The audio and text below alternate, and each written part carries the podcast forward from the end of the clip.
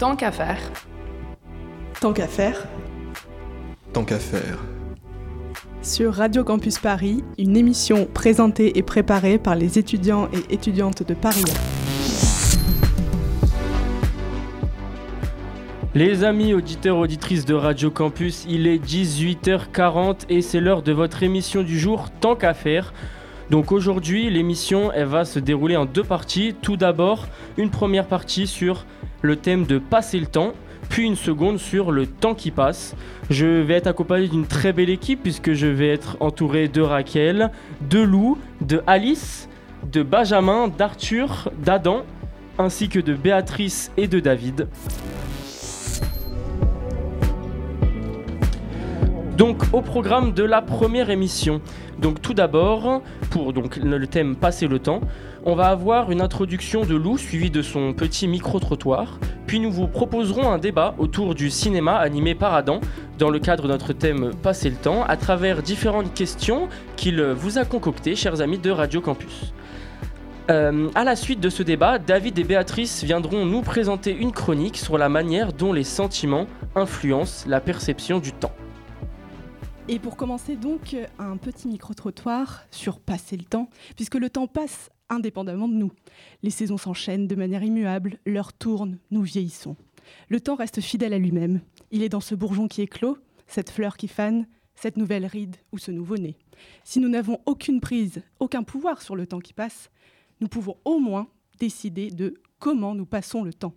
Dans cette perspective de passer le temps, il y a une dimension active, nous ne faisons pas que subir le temps, nous l'investissons de plein de manières différentes. À défaut d'avoir une prise sur le temps, nous pouvons décider de comment l'utiliser. La question ne serait pas que veux-tu faire dans la vie, mais plutôt comment souhaites-tu investir une grande partie de ton temps? Nous comblons ces espaces temporels divisés par heures, minutes, secondes, par de multiples occasions. Travail, loisirs, discussions, relations sociales sont autant de moyens de ne pas voir le temps passer.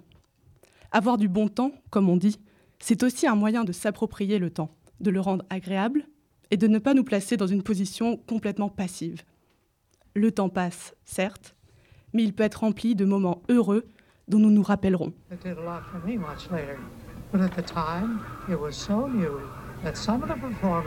Quand vous avez du temps libre, comment passez-vous le temps? Sur le téléphone. Beaucoup de lectures euh, et beaucoup de promenades. Quand il fait beau, là, le temps est revenu au, au beau, donc euh, j'aime bien me promener. Avec ma fille et ma femme. Vaste question. Euh, je fais plein de trucs, je suis hyper active, donc plein de choses. Je m'ennuie jamais et j'aime pas le temps vide. Le cinéma, euh, voir des amis aussi. Bah, au boulot, ouais. À travailler. Quand vous ne travaillez pas Bah, à la maison, manger, dodo. Mais je travaille tout le temps. ouais. J'essaye d'avoir du temps où j'organise pas, c'est-à-dire je me prévois, je, je prévois rien. Non, soit le téléphone, soit le sport. J'ai dit les filles aussi. Dans votre quotidien, est-ce que vous avez l'impression de, de bien gérer votre temps, d'avoir une prise sur le temps, ou au contraire de, de subir le temps qui passe? On voit le temps passer, c'est comme ça. ouais. Je dirais un peu subir le temps qui passe de par le travail, euh, l'enfant, la vie de famille. euh. Moi, par exemple, j'ai l'impression d'être vraiment euh, le cliché parfait de la jeunesse parisienne qui est toujours rattrapée par le temps qui passe et tout. On a trop de rendez-vous. Le temps contraint dans une journée est très important parce que moi je travaille en 39 heures. Euh, donc du temps libre en semaine, j'ai pas l'impression d'en avoir beaucoup. Donc le temps de ce côté-là semble m'échapper un peu. Après, euh, mes week-ends sont suffisamment grands pour que je puisse récupérer le temps que j'ai pas eu le- la semaine. Je sais pas, le temps, j'ai l'impression qu'il passe trop vite, mais je- parfois je sais même pas pourquoi. Mais même quand je, même quand je fais rien, je suis fatigué, du coup, bah, je me repose et le temps il passe vite, et je sais pas. À quelle occasion ne voyez-vous pas le temps passer? Surtout pendant le, le travail. En fait, on doit être très rapide euh, tout le temps par rapport aux patients, les prises en charge, etc. Donc, euh, on travaille entre 12 et 13 heures par jour. Enfin, plus maintenant, mais lors d'activités professionnelles ou. euh, Enfin, quand l'esprit est accaparé, ouais. Ou même avec des amis, souvent justement, on voit pas le temps passer. Et euh, ça fait du, ça fait du bien, parce qu'on est dans une société où tout est régulé, où tout, tout est géré avec le temps. Donc d'avoir des moments un peu intemporels, euh, c'est plutôt agréable. Là aussi, oui. Parce que quand je me réveille, j'ai l'impression de m'être endormi euh, il y a quelques minutes. Est-ce que je peux vous demander quelle profession vous faites? Je suis étudiant dans le monde de la culture et je travaille à la mairie de Paris et la direction des affaires culturelles. Je suis ambulancier. Je suis chargée de production dans une agence de prod en art contemporain. Moi, je travaille bâtiment. Je suis directrice de crèche.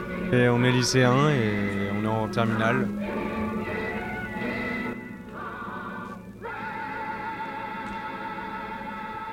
Merci Lou pour euh, ton micro-trottoir. On a hâte de, commencer notre débat, mais avant ça, une petite euh, pause musicale avec la musique Time du groupe Jungle.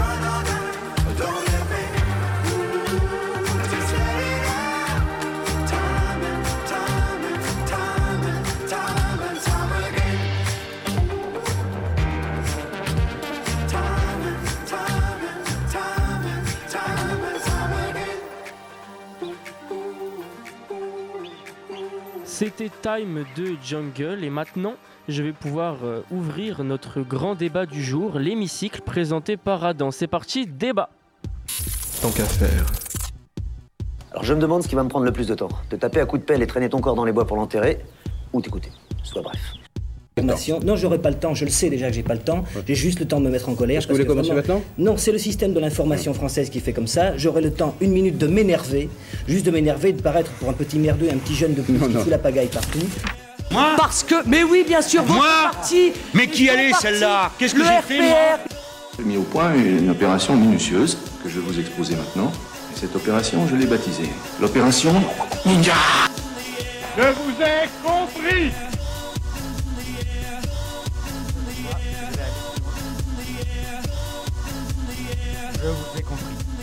Je vais aller plus loin que Charles de Gaulle. Moi, je vais vous écouter. Bienvenue dans l'émission. Je voulais pour cette émission faire un, écha- un échange, un débat, car je trouve qu'on vit dans un pays où on voit beaucoup de débats sur beaucoup de choses et depuis longtemps. La France a vraiment une histoire de l'expression de nos idées. On est bien connus, nous, Français, d'avoir une grande gueule. Ici, donc, ce sera un débat où on va forcément pas forcément s'opposer, mais échanger nos points de vue. Je serai accompagné pour ce débat de Rachel et d'Esteban, mais bien d'autres. Lorsque j'ai cherché des questions pour montrer la relation entre le thème de notre émission, qui est passer le temps et le cinéma, qui est déjà un divertissement en soi, un loisir, c'est-à-dire une façon donc de faire passer le temps, je me suis dit comment je vais faire? Alors pour mettre en avant le temps et le cinéma, je me suis plutôt concentré autour du moment, où on regarde un film, comme un souvenir. C'est vrai, lorsqu'on se euh, remémore un souvenir, on pense au but de ce souvenir, mais aussi on pense à ce qu'il y a autour. Encore plus quand il y a un effet de nostalgie. On pense avec qui, avec quoi, comment, les petits détails quoi. Et je vais faire exactement pareil avec le cinéma. Bonsoir Esteban. Bonsoir. Bonsoir Rachel. Bonsoir.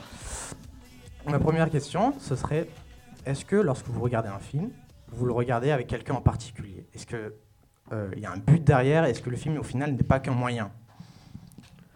Vas-y, je te laisse la parole. Moi, je préfère regarder mes films euh, toute seule. Mais euh, surtout quand je suis à la maison, parce que je suis souvent seule à la maison, donc euh, je les mets plus euh, en arrière-fond. Et donc la présence de quelqu'un, souvent, ça, ça a l'effet de me changer la perception du film. Et ça, c'est vraiment quelque chose qu'on remarque dès qu'on est petit, avec, quand on regarde le film avec nos parents. L'exemple classique de la scène érotique euh, où direct on, Oui, est, oui. on est tous gênés, on, se regarde un peu tous et euh, on devient extrêmement conscient des personnes qui sont autour de nous, beaucoup plus que du film en soi. Et donc euh, je trouve que le regarder seul, ça, ça permet vraiment de se concentrer sur le film en soi. De prendre le film tel qu'il est. Oui, oui, oui, de, de voir l'image et de pas juste penser euh, ah qu'est-ce qu'ils sont en train de penser? ou euh, ouais pour reprendre l'exemple de la scène érotique. Enfin à chaque euh, on regarde une scène érotique avec quelqu'un que ce soit euh, notre famille, nos parents ou même notre couple, tu vois, c'est euh, on commence à se dire euh, mais pourquoi il a bougé comme ça, pourquoi il respire comme ça et tout, qu'est-ce qu'il pense? Alors qu'il faut juste regarder le film. Et toi? Ben, moi, en vrai, je suis assez d'accord avec elle. Après, je vais faire une petite, une petite nuance. Vas-y. Parce que euh, moi, je suis d'accord sur le fait que j'aime bien regarder un film seul parce que ça me permet d'être plus moi-même et de ressentir plus les émotions. Euh, parce que quand je suis avec quelqu'un, ben, je sais pas, par exemple, moi, il y a des films qui vont me faire pleurer. Ouais, c'est vrai.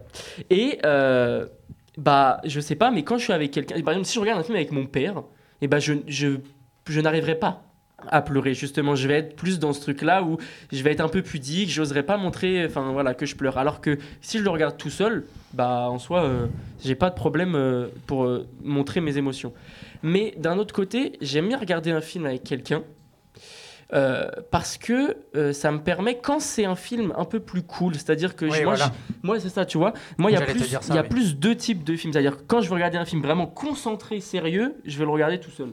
Si je veux regarder un film voilà j'ai rien à faire ce soir euh, je suis avec une amie ou un pote peu importe et qu'on veut se mettre un truc bah en vrai je vais me mettre un petit truc euh, un truc nul sur Netflix tu vois. Donc, tu réfléchis au film exactement.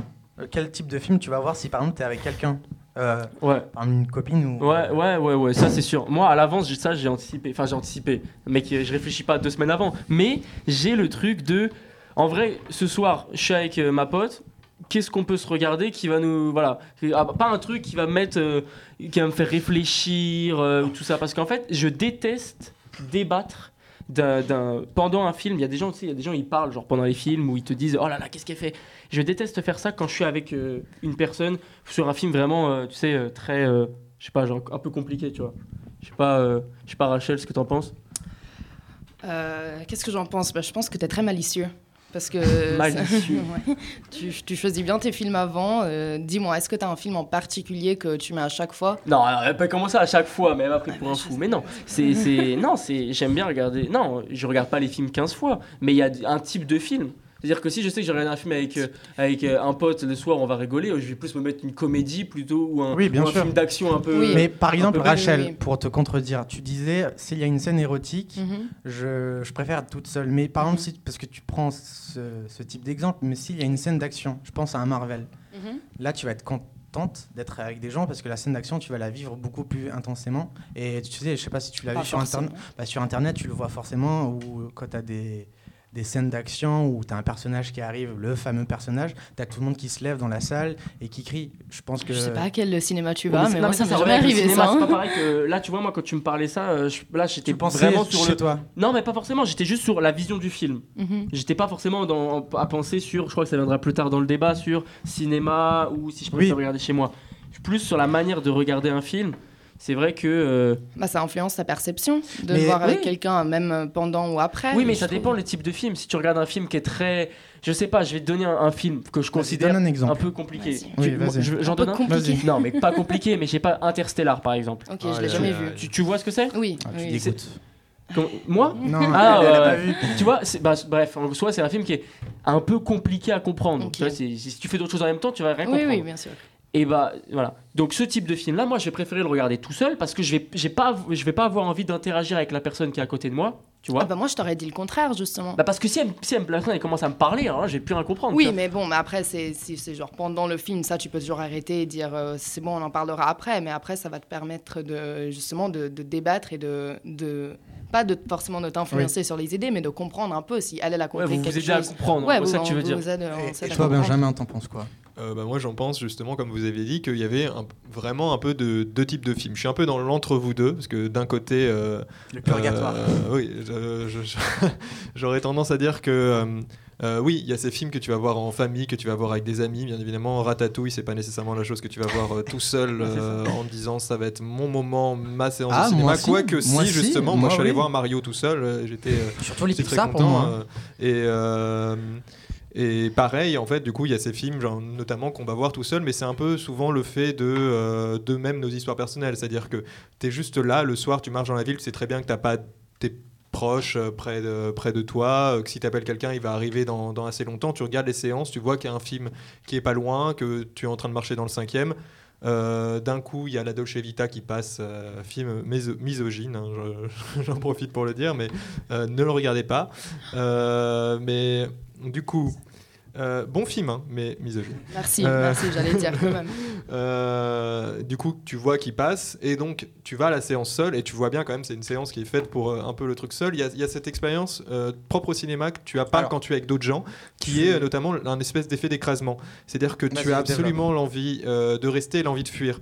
C'est-à-dire que le cinéma, euh, ça te crée un truc de. Parce qu'on on n'a pas l'habitude de rester devant un écran, de rester devant une Bah image attends, tu sais quoi Tu me fais une parfaite transition pour ma seconde question, qui Ouais. était est-ce que tu préfères, pour Rachel et Esteban aussi, est-ce que tu, tu vas préférer regarder un film euh, dans la salle du cinéma, dans la salle de cinéma, l'expérience pure, ou tu vas préférer, euh, en plus du choix de film, aller voir euh, un film chez toi, chez toi, mais plus particulièrement Netflix et les plateformes de VOD Est-ce que ça va jouer quelque chose dans ta façon de ressentir le film? Euh, moi personnellement, j'ai été touché profondément et, euh, et absolument uniquement et uniquement par des films vus en cinéma.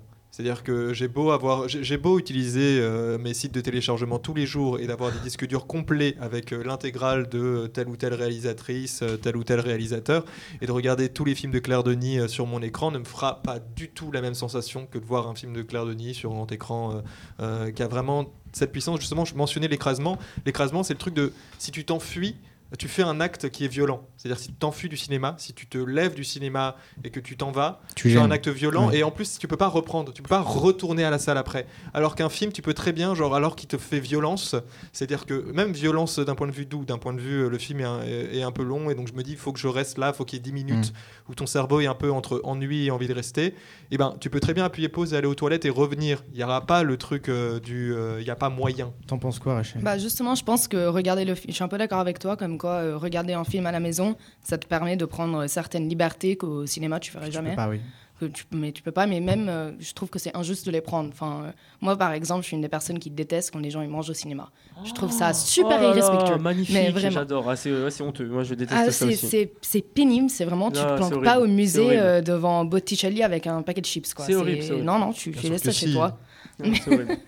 Ah, si, si, mange, mange tant que tu veux. Ah, tu regarde kilos- beer, mon- Mais regarde tu- non, mais t'es en train de mange regarder, jusqu'à je sais 18 pas, kilos. vraiment. Je- moi- moi- 18 moi, kilos. Mais oui, mais franchement, tu- je, peut-être je, que tu je fais la regarde. même chose chez toi, peut-être tu Non, mais devant- justement, chez moi, par contre, quand à la maison, devant ton ordinateur, moi, je, enfin, la, la majeure partie du temps, quand je suis en train de regarder un, un film chez moi, c'est quand je suis en train de manger. Donc, Moi, euh, c'est plateau de charcuterie devant Pasolini, il n'y a pas de problème. hein. moi, au Mais pas au cinéma. Si, Un au cinéma. Moi, moi, je veux, moi, je veux mon canon Ah, de je me mets bière. pas à côté de toi. hein. Je Ah, mais je la dernière fois que j'étais au cinéma, il y a quelqu'un qui a vraiment ouvert sa petite canette de bière euh, derrière. euh, C'était va. dernier Ah, tango à Paris, tu ah, vois. moi, moi, Le moi, gars, il on, me laisserait le droit. Moi, franchement, j'amènerais mon fuseau Lorrain. hein. Et Stéban, tu préfères quoi. Chez toi ou Euh, ben, en fait, moi, je préfère l'expérience du cinéma comme eux, mais euh, pareil, je vais revenir sur un point, c'est que moi, pour moi, c'est encore une fois en fonction du film que je regarde.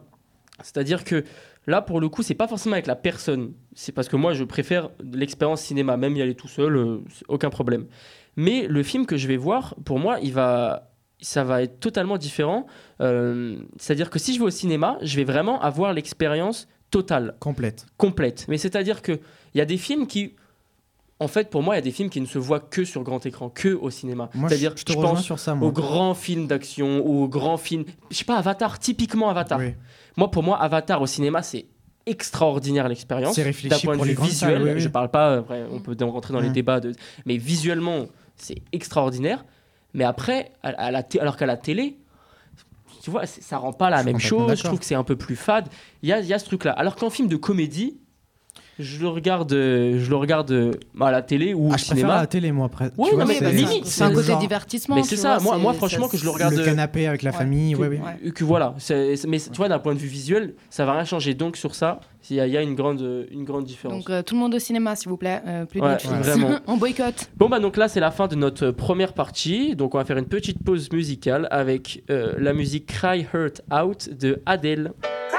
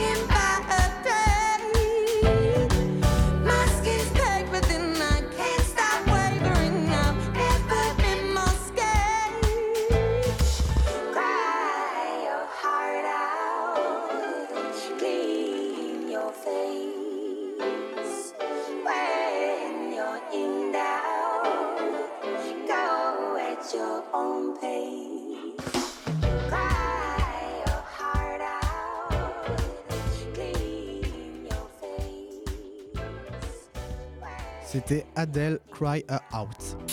Tant qu'à faire. Sur Radio Campus Paris. Pour cette seconde partie du- de l'hémicycle de ce débat, toujours avec Rachel, Esteban et Benjamin, qui aiment bien parler, euh, je vais continuer mes questions tout simplement. Et là, je vais rentrer plus sur le, le médium, c'est-à-dire le, le film en lui-même. Euh, Est-ce que, vous, selon vous, vous préférez, euh, par rapport à la durée et le rythme hein, d'un film, vous préférez avoir un film court et intense, mais qui en même temps, euh, s'il est très bien, ça va un peu vous dégoûter parce que vous voulez euh, découvrir la suite de l'univers? Ou plutôt un film lent, plus développé, mais où le rythme peut-être euh, a plus de chances de se casser la gueule et en fait, je sais pas, la soirée, je sais pas. Moi, je me dis, par exemple, je, vous le- je dis ça après, je vous lance. Je me dis, euh, Avatar, j'ai pas, j'ai pas voulu aller le voir, le deuxième, parce que trois heures dans un, dans un siège de cinéma, bah, c'est pas mon envie. Est-ce que je peux te répondre déjà par Je rapport te à laisse ça te en, répondre. en Italie, si jamais, ça s'appelle. euh, Enfin, on fait une pause dans les cinémas de 5 minutes, surtout dans les grands films. C'est Ah quelque chose qu'en France n'existe pas et j'ai jamais compris. Ah ouais. J'ai toujours voulu me plaindre. Parce que 3 heures assis. Non, mais vraiment, c'est l'occasion. 3 heures assis dans le cinéma, ça peut être le film le plus beau que tu aies jamais vu, mais il faut donner une pause. Enfin, il y a des fumeurs, tu vois, il y a des gens qui ont besoin d'aller aux toilettes. là, là, là, là. Il faut donne 5 minutes de pause, c'est tout. Mais donc, par rapport à ça aussi, pour répondre à la question. d'accord, Pas d'accord. Bah, vas-y, dis ton Pas d'accord, pas d'accord. Qu'est-ce que Bah t'as alors, contre les 5 minutes? ben, Je suis complètement contre parce que ça vient te casser le film. euh, si tu fais 5 minutes, dans ce cas, tu regardes ton film chez toi. Attends, s'il y a 3 heures de film, il y a bien un moment un peu au milieu où tu peux dire bon, on coupe le film, ça va pas couper l'histoire. c'est Ça juste fait bien ça pour les, euh, les pièces de théâtre. Pourquoi Ouais, ça mais c'est pas pareil, c'est pas la même expérience, c'est deux choses complètement différentes. Moi, je pense que là, pour revenir aussi sur Oui. la- ta, ta- ta- ta question, euh, tu, filmes court ou intense ou euh, un peu euh, long et, et, ou, et pas très intense. Oui. Euh, en fait, je pense que Moins on peut quoi, non mais en fait je pense qu'on peut choisir aujourd'hui d'avoir des films longs et intenses avec tout ce qui nous est proposé si on préfère enfin il y en a pour tous les goûts aujourd'hui. Donc euh, ensuite moi ce que je pense vraiment c'est que euh, il faut faire un parallèle entre les séries et les films. Parce que moi je pense que quand on veut quelque chose euh, quand on s'attache au personnage qu'on aime bien l'univers tout ça c'est que on va on va plus être dans le type de, de la série en fait où au final il y a plein d'épisodes c'est long Ah, c'est et tout intéressant ça. ce que tu dis, le- et, le et- format de la série, ouais. moi, moi je trouve voilà. Après moi j'aime pas trop le format de la série. Il y a certaines séries que j'aime bien mais c'est vraiment des séries qui sont courtes. Par exemple tu vois euh, bah, c'est un peu cliché mais genre la Casa des Papel tu vois j'ai adoré parce que c'est court extrêmement intense Tu vois, c'est tous les épisodes, ils sont très intenses. Oui, mais est-ce que tu l'as pas binge-watch et regardé jusqu'à la fin du premier épisode comme si Parce du que si tu fais ça, prend- ça ouais, devient long, Ça hein. devient long comme un film, même plus long qu'un film. De quoi si je la regarde comment? Si tu la regardes Dans- épisode, un épisode à la suite, ouais. Non, mais j'ai regardé saison après saison parce que c'est sorti. Bah, Oui, c'est oui, pas- mais c'est la distance, la- la, la- la distance saison- entre les ouais, saisons ouais, qui la- te fait Ah que oui, pour toi ça, c'est ouais. court, mais pas Ouais, ouais. vraiment la durée du. La durée de chaque saison, genre est-ce que tu as regardé euh, un épisode euh, tous les jours ou est-ce que tu as regardé euh, plusieurs épisodes à la suite? Non, les épisodes à la suite. Hein. Ah, Voilà, bah, ça t'a pris le temps d'un film alors finalement. Oui, mais le temps- oui, mais je veux dire, euh, oui, mais je, moi je parlais de par rapport parce que je pense que ta question elle revient aussi sur euh, l'ennui qu'on peut parfois avoir, non? Oui. On Oui, peut oui, parfois oui. s'ennuyer devant certaines choses. Oui. Et il y a non, mais par exemple, il y a- il y, a des séries. parce que si t'as il y a un des séries qui plus sont, long- l- qui sont longues. Enfin, quand je dis longues, c'est des Oui. séries avec des, des- des 23, 24 épisodes par saison. Et, et vraiment, euh, moi, je vais m'ennuyer parce qu'ils veulent vraiment développer les T'es pas personnages. obligé de le regarder jusqu'à tes 23 Oui, épisodes. mais j'arrête. Euh, mais coup, D'accord, je vais pas mais au bout. du Bah, coup, donc, du coup, je considère que c'est un échec. Bah, je- ça, ça me plaît pas. Benjamin délibère. Euh, moi, moi, j'étais juste en train de me dire, Casa des Papel, pas long. Il y a plusieurs. T'as dit toi-même, il y a plusieurs saisons et c'est des épisodes de 50 minutes. Mais C'est Euh, pas long. T'as vu combien il y a d'épisodes dans la saison? Il y en a 6 Euh, ou 8. un, un- truc pas long, c'est un animé où chaque épisode dure 20 minutes et c'est 10 épisodes. Et là, tu peux te dire, le tout fait 3 heures. Fais pas, euh, fais pas 10 épisodes de 50 Ouais, mais minutes. Non, mais regarde le nombre. Non, mais fois regarde. 4 Oui, mais regarde, je sais pas, une autre série. Non, mais regarde Grey's Anatomy. Tu connais? Mais, mais, Non, mais mais- tu oui, connais? mais on va pas comparer avec Grey's Anatomy. Bah, euh. ça reste une série télévisée. Moi, je te- ça reste une série Oui, télévisée. non, mais les je- trucs, ils font non, mais je veux 19 dire- non, saisons, mais veux dire 30 long. épisodes par, Long, par, si, si, si par tu saison. compares par rapport à un long. film, euh, pour moi, Ouais, une série courte, si, on, Ouais. si on part de. oui, on- moi, personnellement, au niveau film, euh, je trouve bah, si t'as envie de pisser, tu vas pisser dans tous les cas. Le- Ah non, je suis euh, totalement pas d'accord. Tu euh, regardes la Grande ah ouais, tu super, peux pas. bah, tu très peux pas- bien. bah, la maman et la que putain, c'est bon, tu les fais tes 3 heures et voilà, tu pisses pas. Alors là, moi, je suis d'accord. La Grande Bellette, ça, c'est vraiment, c'est un film long, d'accord, mais Combien de temps? C'est 2 heures. 2 heures, ouais. 2h20, 2h20. quelque chose comme C'est la norme maintenant. malheureusement. c'est le Oui, remake c'est la de la norme, mais c'est long, Vita. 2h20. Mais disons que le, le rythme de- du film est quand même euh, très particulier. Il y a des l- longs instants un peu contemplatifs. Ok. Donc on, voilà, il se passe pas grand chose, quoi. C'est vraiment de la contemplation et des fois des scènes d'action, de fête notamment, euh, très très intenses. Et je pense que c'est ça le secret d'un film euh, où tu vas Le pas t'ennuyer. C'est vraiment le rythme. C'est- comment euh, gérer ce rythme. Tu peux avoir des scènes qui, comment dire, où il n'y a pas beaucoup d'action. Mm. Mais si juste après, euh, tu, tu mets des, euh, une petite scène où il y a beaucoup d'action, tout de suite, ça, enfin, tu t'ennuies pas. Moi, je pense que le rythme, c'est c'est Et tu penses ça, pas à le- aller pisser, je t'assure. oui, vraiment. Non, mais il y a aussi Non, le mais, truc. euh, Non, mais Moi, je vais pas pisser. Il y a, il y a- il y a aussi l'aspect euh, des dialogues parce qu'il peut ne pas y avoir euh, d'intensité, mais enfin l'intensité parfois peut être juste dans la voix. T'es obligé d'avoir une scène d'action. On va- Moi, je vais prendre un film tout simple sur lequel j'ai envie de vous entendre, que tout le monde connaît, a, a sûrement déjà vu, euh, Je- qui est très long. C'est Titanic. Pas vu. Bon. Je l'ai jamais vu. Waouh. Pas, pas en entier quoi. Vous avez pas vu en entier Si, je le je vais poser la question à toi. Trois heures euh, et quart à peu près de film. Est-ce que tu t'es ennuyé? C'est pas faux. Non, je me suis pas ennuyée. T'es pas ennuyé? Non. Pourtant, pas il y a quand même une première heure, même jusque ce qui touche l'iceberg, c'est assez, assez C'est- long. C'est ouais. vrai, la- l'accident est quand même euh, assez long. Oui, je me souviens de. Oui, Le pire, je pense, c'est Dunkerque. Je sais pas si vous connaissez. Il, Mais, est- euh, il fait 2 heures et quelques. J'ai l'impression qu'il fait 6 heures. Non, mais euh, Mm. da- moi, moi j'aime. Il est horrible. Vous, vous avez cité depuis le début des réalisateurs que j'aime pas, euh, Bah, Nolan et Cameron. euh, Mais, mais, euh, par on contre, euh, pour les pour les choses auxquelles je suis en train de penser, euh, c'est euh, justement tout à l'heure j'avais mentionné le fait de euh, malgré l'ennui tu restes et notamment je pense euh, tout à l'heure j'ai cité la Dolce Vita. Euh, Fellini non plus n'est pas trop un réalisateur que j'affectionne, mais pour autant. euh, Tu t'es vraiment pris pour une pire critique de Euh, film de jamais. euh, hein. Est-ce que mais- tu aimes un Non, mais- réalisateur euh, oui, oui. Mais pour Oui, oui. autant, euh, il y a cette chose de les moments d'ennui sont justifiés. En fait, c'est justifié et ça marche encore mieux. En fait, et c'est ça qui construit aussi euh, toute euh, toute la présence du film. Si dans euh, À bout de souffle de Godard, il n'y avait pas de moment d'ennui, euh, ça marcherait pas parce que les personnages, les milieux, le moment justement Bon, jouent après, à ça. à bout de sous, c'est pas vraiment un long-film, hein, ça va faire quoi. Oui, mais il y a quand même des moments ennuyeux. Mais Godard, justement, ça marche quand même. Je trouve que l'ennui marche très bien au cinéma et justement fait partie de ce processus que je parlais, dont je parlais tout à l'heure, qui était de t'es enfermé, t'es obligé de le subir. Mais donc, film court, film long? Euh, moi, j'aime bien les films longs. Un de mes, un de mes films préférés, c'est Était une fois en Amérique, euh, qui dure 4h15. Oui. Euh, Oui, Ah oui, c'est long, c'est long. J'adore Terrence Malick. euh, la version qu'ils ont fait longue faire une pause de. Non, mais moi je, je la fais sans pause.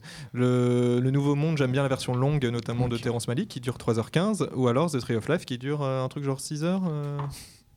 Je pense. En version longue, hein. Ah en oui, version six longue. heures, ça commence à faire. Parce que, Mais ça, alors- c'est pas des films alors. Mais non, mais je les aime vraiment. C'est vraiment des. je celui que j'ai pas vu, c'est ça, le, le tango de Satan, euh, qui apparemment est aussi. Mais une tu les regardes le soir comme ça Tu commences à quelle heure le film Non, mais il était une fois en Amérique. euh, Ça, c'était dans une séance euh, publique et c'est assez, c'est assez génial. C'est par le mec qui a fait euh, Le Bon, la Brute et le Truand. Ok. Bah, avant de passer à la seconde question, je tiens juste à rappeler, il y a quand même maintenant, c'est vrai que Esteban il avait dit ça et c'est intéressant. Maintenant, on a le choix, on a le choix des séries, mais aussi on a le choix des euh, director's cut sur les DVD où il y a on a encore la version longue du film qui est déjà très long. Bon, la trilogie des Seigneurs des Anneaux, j'en parle même pas. Enfin bref, on va passer. Maintenant, encore plus euh, dans le film, là, parce qu'on parle du temps, mais en tant que euh, trame narrative, c'est-à-dire un film qui parle du temps. On peut parler euh, de différentes façons. On peut penser à Retour vers le futur, Inception. Que- Est-ce que vous aimez le- les films qui parlent du temps? Moi, par exemple, je sais que ça, ça me passionne parce que je trouve que ça amène une complexité. Bon, après, ça dépend de qui, parce que si on parle de Retour vers le futur, bon, voilà. Mais euh, je sais qu'il y a beaucoup de gens qui n'aiment pas parce qu'ils trouvent que les films où il y a cet aspect retour dans le passé, euh, on change les actions, ça crée une un nouveau futur et tout. euh, ils détestent ça parce que ça crée beaucoup de, de bêtises, de faux raccords. Je pense à Terminator qui est rempli de faux raccords. Mais Moi, je suis totalement d'accord. Je suis une de ces personnes qui détestent Inception parce que je trouve qu'en fait, après, le film, il perd son propre sens. c'est-à-dire, quel sens? dans le, bah justement, il, il invente tellement de flash, enfin même pas, c'est même pas des flashbacks, c'est bon. euh, Des rêves? Ouais, des rêves, mais dans, des rêves, dans des rêves, dans des rêves, dans, des, rêves. dans Qu'au bout d'un rêves. moment, moi, je suis là, bon, mais du coup, euh, en fait, tu, je regarde même, enfin, quel est le sens du film? Ça, je, je vais jamais croire à. Elle est passée à que- côté, elle est passée à côté. mais non, mais c'est dans le sens que, genre, de toute façon, au bout d'un moment, quand tu comprends le principe que tout est un rêve, que ah, ça c'est le rêve du rêve du rêve du rêve, et bah, je vais jamais croire à ton image, tu vois. Je vais juste perdre l'intérêt, je vais juste penser, bah, de toute façon, je vais arrêter, ouais, je, enfin, je vais arrêter de croire à, à la vérité du film. Et je pense qu'un film, ça doit quand même. Justement, la beauté du film, c'est te faire croire que tu es dans le film. Alors Mhm. que si tu me mens à chaque fois et que je Oui, je comprends très vite que tu me mens, ça va, je perds mon Après- intérêt. je vois. Après, moi, euh, par rapport au film euh, du temps, moi parfois ça me fait bizarre de passer mon temps en regardant un film sur le temps. Par- Parfois que j'essaie de, de réfléchir et tout, et je me dis mais moi je trouve ça très intéressant les films qui parlent du temps, de qu'ils soient sérieux ou pas sérieux. Ton préféré? Bah moi franchement bah moi c'est re- non mais ou- ou- non mais Retour vers le futur moi, Moi, c'est vraiment j'adore. Et ça pour, pour revenir un peu sur le tout début du débat ça c'est le genre de film que j'adore voir avec quelqu'un. Tu vois parce qu'en Ok. soi c'est léger et euh, enfin, tu peux comprendre sans voilà. Mais je trouve ça en fait c'est hyper intéressant de de parler de, de- du temps moi je trouve dans les films. Euh, moi, je suis plus ou moins d'accord avec l'avis de Rachel. Euh, ou sur le fait que en fait, le voyage dans le temps est devenu un procédé normal dans le cinéma. Quand je parle de procédé normal, c'est que c'est précisément un truc qui est fait et refait et le scénario est toujours le même dans tous les cas. C'est qu'il y a euh, quelqu'un qui euh, remonte dans le temps pour corriger un truc par rapport euh, pour dans le futur que ça soit pas comme ça, quelqu'un qui tombe, ça tombe sur le, scénario du paradoxe temporel qui est toujours le même. Ok, bah écoute, écoute, merci beaucoup Benjamin, merci beaucoup Rachel et Esteban. Euh, donc c'est la fin de l'hémicycle. euh, je trouve que c'était très intéressant et je vous remercie beaucoup. donc euh, maintenant on va laisser la parole à David et Béatrice pour leur chronique sur euh, la manière dont les sentiments influencent la perception du temps c'est à vous Et salut, et on vient vous parler euh, sur la notion de temps elle-même. Euh, c'est une notion assez complexe qui peut être comprise à différents niveaux, que ce soit en philosophie, en psychologie ou même en physique. D'un point de vue euh, scientifique, le temps est généralement considéré comme une dimension de l'espace-temps, une entité qui peut être décrite par des équations mathématiques. Le temps, le temps. Il nous accompagne de notre premier souffle jusqu'à notre dernier souffle. Il s'écoule et tourne autour de nous sans que l'on se rende compte. Aujourd'hui, c'est le présent, mais le présent, c'est le futur du passé, ou encore le passé du futur. Chacun essaie de contrôler le temps qui passe, et moi j'ai plus l'impression que c'est le temps qui me dépasse. Individuellement, on essaie de contrôler la façon dont notre temps passe. On va établir des plannings, on va préparer en amont les activités de la journée, mais finalement, le temps se déroule d'une façon aléatoire. Il m'est arrivé, pendant des cours, de scruter l'horloge, de se dire que des heures se sont écoulées, ou encore que le cours est bientôt fini, alors que seulement quelques minutes se sont déroulées. À l'école, on nous fixe aussi un emploi du temps. On nous dit à, telle heure tu fais ci, et à telle heure tu fais ça. Pourtant, il arrive que cet ordre se, retrouve déréglé, justement parce qu'on n'a pas le temps.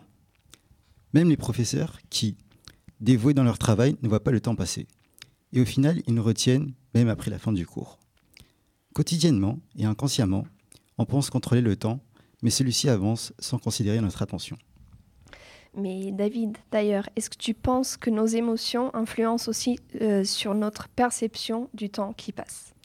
Oui, c'est vrai. Que ce soit l'amour, la colère, la joie, la tristesse, toutes ces émotions influencent notre perception du temps, comme si on décidait inconsciemment de comment le temps passe. Quand je suis heureux, joyeux, amoureux, le temps passe aussi vite qu'une étoile filante. Elle ne dure qu'un instant, et on se souvient de chaque instant. Alors que quand je suis triste, ennuyé, le temps passe comme si, j'étais en mode ralenti. Rien que l'humeur de notre journée va également fixer la façon dont le temps passe. C'est magnifique de se dire que si je me lève du pied gauche, ma journée risque déjà de passer plus lentement que d'habitude. Et voilà pourquoi le temps passe d'une façon si belle et déroutante. Maintenant, je vais laisser ma camarade Béatrice nous partager une approche sur le temps un peu plus scientifique. Même pour les scientifiques, la perception du temps euh, reste un mystère. J'ai vu un reportage récemment, c'était sur l'explorateur Michel Siffre. Il a passé deux mois dans une grotte isolée pour étudier le cycle de sommeil de l'homme. Cette expérience isolée lui a donné l'impression de vivre au-delà du temps et montre comment les horloges circadiennes sont enracinées en chaque être vivant. Même sans les repères habituels, tels que le coucher de soleil, son corps gardait inconsciemment des repères biologiques. Les études ont révélé que les émotions peuvent perturber notre sens du temps. Par exemple, comme l'avait dit David, le stress peut faire traîner le temps et les moments de bonheur peuvent sembler passer plus vite. Bien qu'il n'y ait pas de chronomètre dans notre cerveau, selon les scientifiques, certains de nos neurones deviennent plus actifs et nous donnent l'impression que le temps passe plus vite lorsque nous nous amusons. Finalement, les horloges et les calendriers ont été cruciaux pour nous aider à comprendre le temps, même si le concept lui-même reste discutable. Il est évident que notre perception du temps est influencée par nos émotions, mais la vérité est que le concept de temps reste fondamentalement scientifique et il passe à la même vitesse pour tout le monde. Eh bien, merci les amis pour votre euh, chronique. On va se retrouver dans quelques instants pour euh, la deuxième partie de l'émission sur le temps qui passe. Mais tout d'abord, euh, c'est la musique Tech 5 de The Dave Brubeck Quartet. Ouh.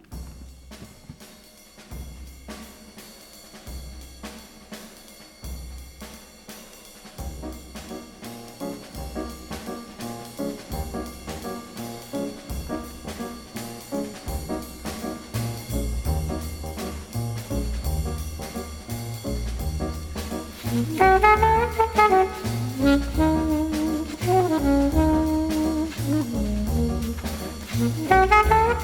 you.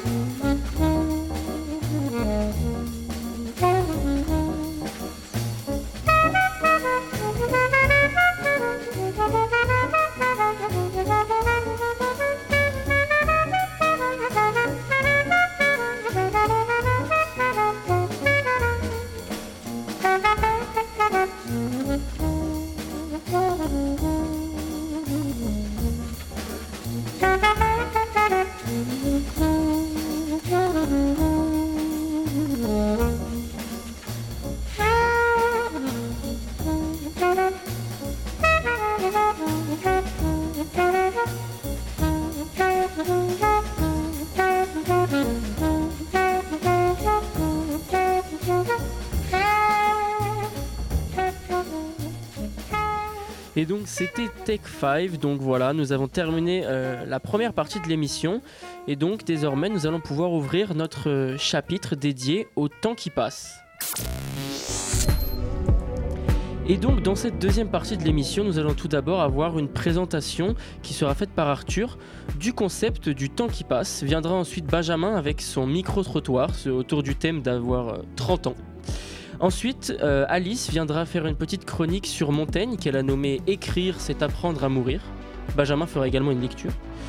Ensuite, nous aurons une discussion sur l'architecture amenée par Tony. Puis Tony fera toujours une chronique sur le sample. Et enfin, Arthur terminera par une petite chronique sur Baudelaire. Et enfin, en fin d'émission, nous aurons un petit quiz que Lou nous a préparé. Merci cher Esteban pour cette introduction. Alors nous, on va aborder une expérience différente du temps, celle donc du temps qui passe. C'est un concept en soi très large qui englobe le rapport à la vieillesse, le rapport au passé, à la mémoire, mais qui inclut souvent une appréhension du temps long et quelque peu subie.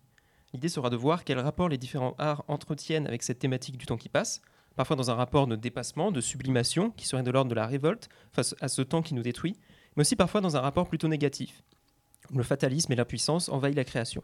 Si passer le temps sous-entend une sorte de fuite, d'un écart hors du flux temporel, la seconde partie de cette émission essaiera d'appréhender un rapport plus conflictuel avec celui-ci. Je peux finir mon fromage ou... Alors, comment appréhendes-tu la trentaine Bonjour, euh, je m'appelle Louis, j'ai euh, 24 ans. Bientôt euh, le quart de siècle. euh. J'ai eu 27 ans il y a quelques jours. On a tous 24 ans.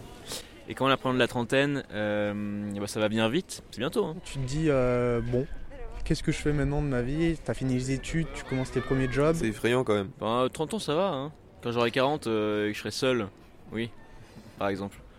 Pour moi, euh, si on parle de l'âge, c'est pas tant la trentaine qui m'effraie que le fait d'avoir passé les 25 ans. J'ai été très triste auparavant, ça va mieux maintenant. Mais euh, ça me fait réaliser que il faut pas trop que je vois long terme, parce que c'est souvent ce qui m'a fait déprimer. J'arrive pas à appréhender la fin de la vingtaine déjà, donc euh, j'imagine que la trentaine c'est encore plus loin. En fait, j'ai toujours cru que être jeune, ça faisait partie de mon identité. Euh, mais c'est vraiment euh, ce qu'on imagine quand on est jeune. hein. On pense que ça, ça, va, ça fait partie intégrante de son identité et puis ça passe. Euh, mais pour moi, je pense que c'est le moment où je, me dis est-ce que j'ai une meuf? Est-ce que je, je commence à fonder une famille Ou est-ce que j'attends encore un peu plus longtemps D'être vraiment calé professionnellement ou d'avoir vraiment réalisé mes premiers objectifs de vie, le premier rêve Euh, je pense euh, peut-être un petit peu de réussite professionnelle et, personnelle, ce serait plutôt bien. Euh, j'ai grandi un peu à l'étranger, c'est toujours quelque chose qui m'intéressait de repartir voyager. Et, puis j'espère continuer à faire des, belles rencontres avec des belles personnes, quoi. Voilà, voilà. Moi, j'ai cru que enfin, je le passerais entre les gouttes, complètement. Que ça soit dans son rapport à sa vie professionnelle, au fait d'avoir des enfants, euh, de son rapport au corps, enfin des choses qui sont vraiment euh, euh, qu'on entend, tu, tu vois, que- qu'on entend beaucoup, et puis au début tu te dis, bon, c'est un peu nul, tu vois. Enfin, et, et tout à coup, je crois qu'il y a quelque chose qui a changé parce que j'ai au lieu que ça devienne des sujets, qui étaient euh, assez abstrait, c'est devenu quelque chose d'intime et c'est pas très agréable de se rendre compte qu'on est pris avec quelque chose aussi de si normatif. Ce qui est intéressant, c'est que j'ai jamais eu vraiment peur de ma mort personnelle, donc euh, vieillir, ça a jamais été un problème pour moi. Euh, je le vois pas en termes d'âge, mais plutôt d'objectifs personnels, donc j'essaie de le prendre petit à petit. euh, Qu'est-ce que je veux prochainement, et à chaque fois, ce sera, je suppose, une fois que j'aurai accompli un objectif, ça à nouveau. Mais donc euh, pas en termes de trentaine, quarantaine, mais plutôt d'objectifs et de projets à venir. Je sais même pas si je- j'y arriverai à la trentaine. hein. Enfin, je sais pas du tout. euh, Ça fait peur, hein. Ça fait peur, ouais. Je Ouais, m'imagine. ouais. Ça fait peur, premier truc qui vient, ça fait peur. Ça met Et, un euh, grand coup hein, quand même. enfin, ouais. Et avec aussi, les cheveux euh, blancs et tout. Il y a la pression aussi. Qu'est-ce qu'on a fait à la trentaine? Qu'est-ce qu'on a fait Bon, après, tu te rattrapes de la retraite. hein. Ouais, tu te rapproches, ouais. Tu te rapproches, ouais. Ça fait peur de vieillir? Ah putain. Non, le truc qui me fait peur, c'est pas vraiment vieillir, c'est de rater ma vie, tu vois. Et après, t'as la pression de l'âge qui arrive, tu vois. Si t'as réussi ta vie, ben en fait, tes années que tu passes, tu les profites à fond et t'es même très content parce que tu. Tu vois, c'est comme un bon vin, tu vois, t'as gagné en maturité, en expérience. Par contre, si tu t'es. T'as bien raté, en fait, chaque année, ben, je trouve que c'est un peu plus dépressif, quoi, tu vois.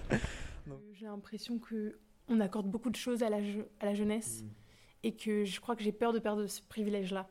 De le, le privilège de, de se tromper, d'explorer, d'essayer des choses. On est quand même rattrapé par des impératifs sociaux auxquels on croit qu'on va échapper. Par exemple, ma mère, elle se voit vieille déjà. Alors pour moi, je dis, euh, maman, euh, 30 34 ans, enfin 35, pardon. Euh, voilà. Quand on est jeune, on peut encore traduire le fait de euh, regarder, j'ai été riche intérieurement très tôt. Mm. Oui, que ce soit pas juste en mode bon, bah, il a 27 ans, c'est normal. C'est normal qu'il qu'il ressente des choses dans la vie. euh. Tout le monde à 27 ans a vécu, entre guillemets. J'ai- D'une certaine manière, j'ai vraiment été l'incarnation de l'insouciance, de la jeunesse, euh, dans, de, de- d'avoir une curiosité, un appétit de la vie, enfin ce genre de choses. Et, euh, et je crois que mes envies sont en train d'évoluer et j'ai du mal à, à accepter ça. Alors qu'elles sont bel et bien là, mais c'est aussi parce que mon quotidien il a changé. euh, donc j'ai plus, voilà, j'ai plus exactement envie des mêmes choses. Et, en fait, d'une certaine manière, ça m'effraie parce que ça met en cause peut-être le regard que moi je porte sur moi. quand on pense, tu vois, à l'âge de la vingtaine, on pense à, euh, je sais pas, genre aller faire la teuf, euh, des trucs un peu, les soirées étudiantes et tout. Et moi, je crois que ça, ça m'a vite saoulé. Et qu'en fait, euh, bah, tu vois, assez vite, euh, je me suis dit qu'en fait, j'adorais me coucher tôt, que j'adore le sommeil, que le lit, c'est quand même un super espace. Donc, euh, tu vois, j'ai l'impression que ça fait déjà quelques années que je colle un peu à l'image d'un trentenaire euh, qui, qui sort, mais qui, tu vois, à partir d'une heure du mat, euh, je suis fatiguée et je vais me coucher, quoi. Donc voilà. Mais ça va être bien. On va être dans la force de l'âge, on va être beau. Je pense. Et donc, euh, je vais directement me tourner vers toi, Benjamin, qui nous a réalisé ce micro-trottoir. Toi, ça, ça, ça t'inspire quoi d'avoir 30 ans un jour? Ah bah moi ça va pas dans la vie. hein. que moi là ça vieillit, les années passent, euh, je demeure. Hein. Euh, T'as quel âge, là? oh, Tu veux vraiment que je dise ça Dis-nous tout, dis-nous tout. Euh, J'ai 24 ans. Euh, T'as encore 24 six ans belles années depuis devant toi. peu, depuis très très très très peu. Et donc là c'est du malheur, c'est que du malheur. Euh, Non, en réalité, c'est pas vrai. C'est pas que du malheur. En ré- je- je- J'en parle souvent, mais euh, ça fait depuis quelques temps euh, que je ne pense plus trop à mon âge. Et justement, je trouve ça assez bizarre d'avoir cette ambivalence, qui est d'avoir eu un moment où j'étais absolument obsédé par ça. Dans mes 21 ans, euh, il y a cette espèce de période dépression suicidaire sur le oui. euh, tu es tragique. C'est le moment. C'est à 21 ans, faut que tu fasses quelque chose, faut que tu sois quelque chose, Ouais, ouais. faut que euh, tu deviennes personnalité publique. Sinon, après, tu deviens juste n'importe qui qui fait quelque chose après, euh, après 23 ans euh, est juste quelqu'un qui a fait quelque chose. Quelqu'un qui a fait quelque chose quand il avait 21 ans, euh, il était quelqu'un. Et il est reconnu comme, euh, comme euh, ayant prouvé que la jeunesse avait été quelque chose, que la jeunesse était grande, que la jeunesse possédait la, la même richesse en fait que, que l'âge adulte. J'ai pas réussi à l'avoir euh, parce que je, je- je suis grand fini. procrastinateur. Euh, mais donc du coup maintenant, je, justement, je sens le temps qui passe sur moi. Je sens même du coup tous ces espèces d'interdits que je m'étais fondé sur moi-même en mode euh, le truc de je vais pas dire, dire ça, je vais pas parler comme ça. Ouais. Euh, ça s'en va. Je deviens un être désœuvré. C'est Ah la oui. déglingue pour Ah dire bon. ça comme ça. Et donc moi j'aimerais bien vous demander euh, à vous, mes chers amis.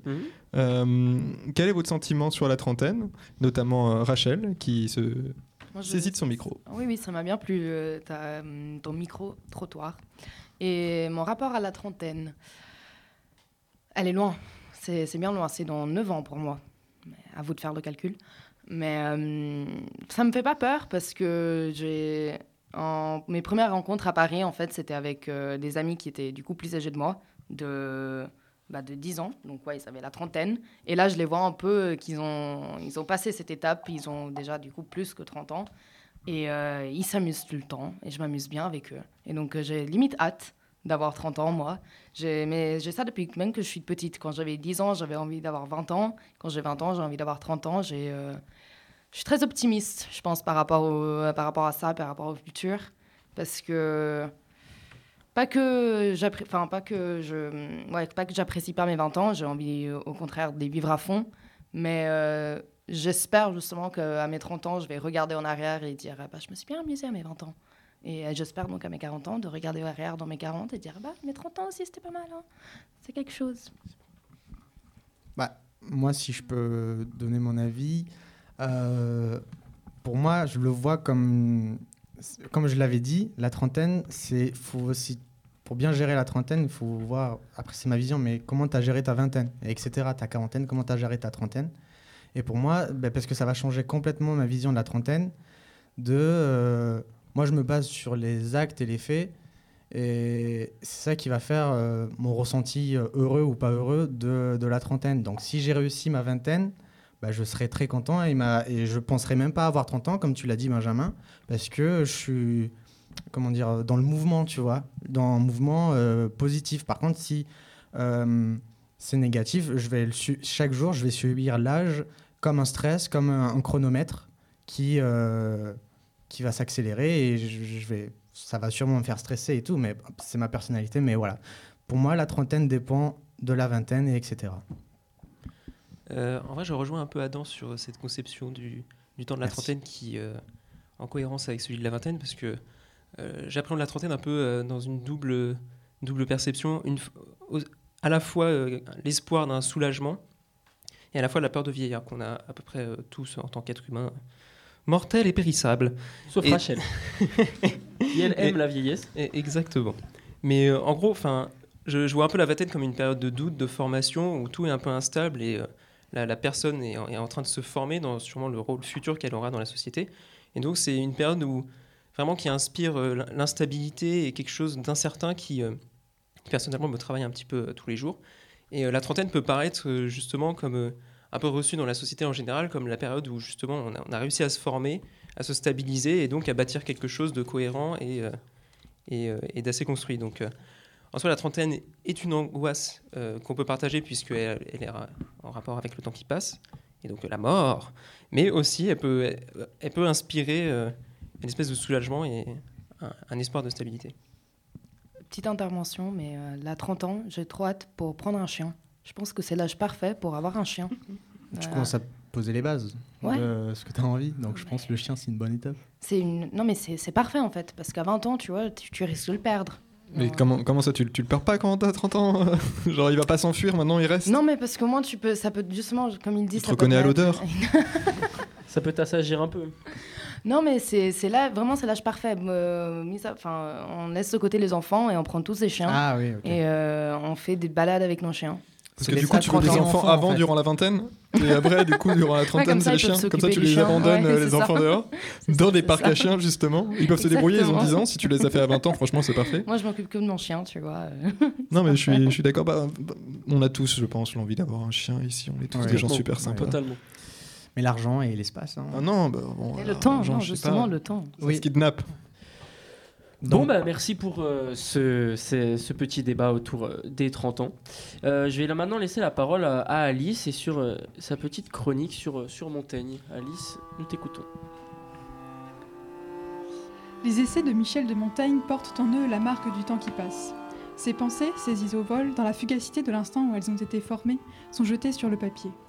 Pour compenser la hâtiveté et la brièveté de la vie, chaque essai entraîne dans sa course son lot de notes, de reprises, de réécritures, et se charge des empreintes du temps, parce que Michel Butor appelle des alluvionnements successifs dans ses essais sur les essais. La plupart des éditions retracent cette écriture de l'addition, de l'ajout, de la reprise. Les essais de Montaigne ont fait l'objet de trois éditions. En, 18 en 1580, Montaigne publie les deux premiers livres des essais, puis en 1588, non content de publier un troisième livre, republie les deux premiers, augmentés d'ajouts et de citations dans le corps même du texte. Enfin, en 1595, les trois livres, une nouvelle fois augmentés, sont publiés à titre posthume. Dans nos éditions contemporaines, ces différentes strates, propres au genre de l'essai, sont signalées par un jeu typographique. Mais pourquoi donc revenir sur ce qui a déjà été pensé et écrit au seuil de sa mort? De le chapitre 9 du livre 3, Montaigne s'en explique. Laisse, lecteur, courir encore ce coup d'essai et ce troisième allongeaille du reste des pièces de ma peinture.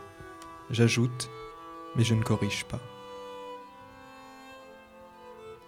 Contre l'idée selon laquelle la vieillesse fait parvenir à la sagesse, Montaigne craint de perdre au change. Son entendement ne va pas autant toujours avant, il va à reculons aussi.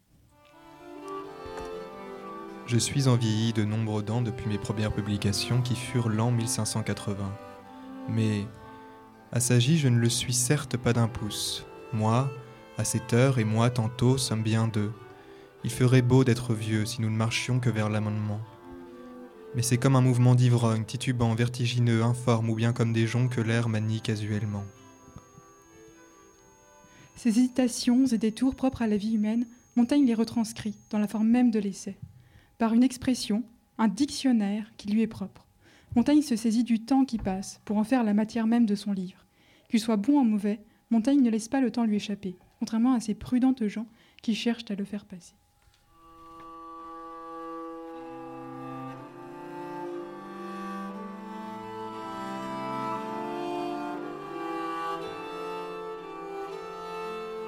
J'ai un dictionnaire tout à part moi. Je passe le temps quand il est mauvais et incommode. Quand il est bon, je ne veux pas le passer. Je le retâte. Je m'y tiens.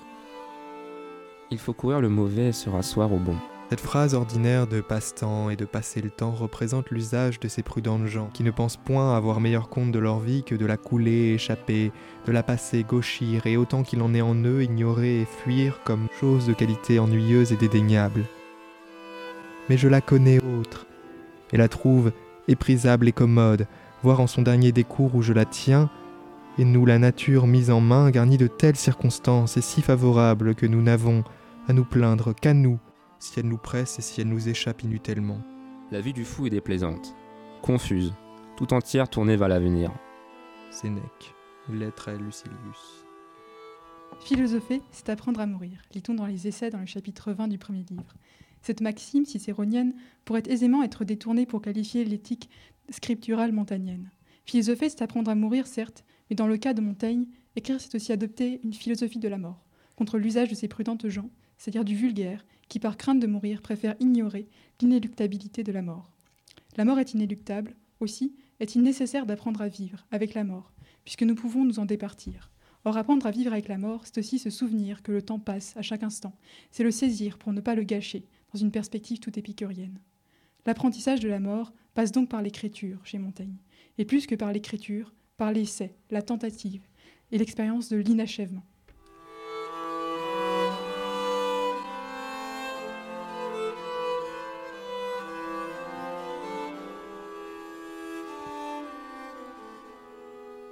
Je me compose pourtant à la perdre sans regret, mais comme perdable de sa condition, non comme modeste et importune. Aussi ne sied-il proprement bien de ne se déplaire à mourir qu'à ceux qui se plaisent à vivre. Il y a du âge à la jouir. Je la jouis au double des autres, car la mesure en la jouissance dépend du plus ou moins d'application que nous y prêtons.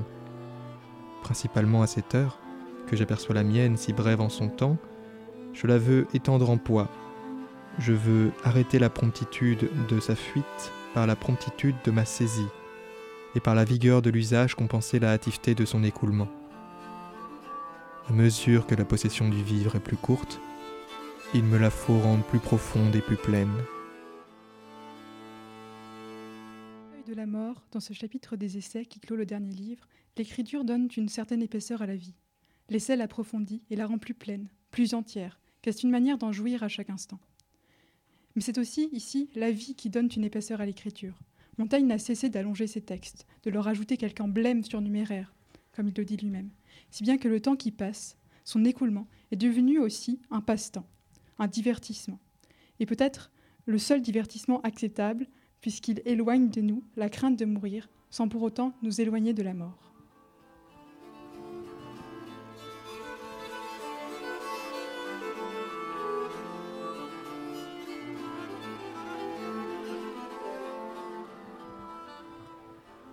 Eh bien, merci Alice, merci Benjamin pour ce très beau moment de réflexion autour euh, du temps qui passe.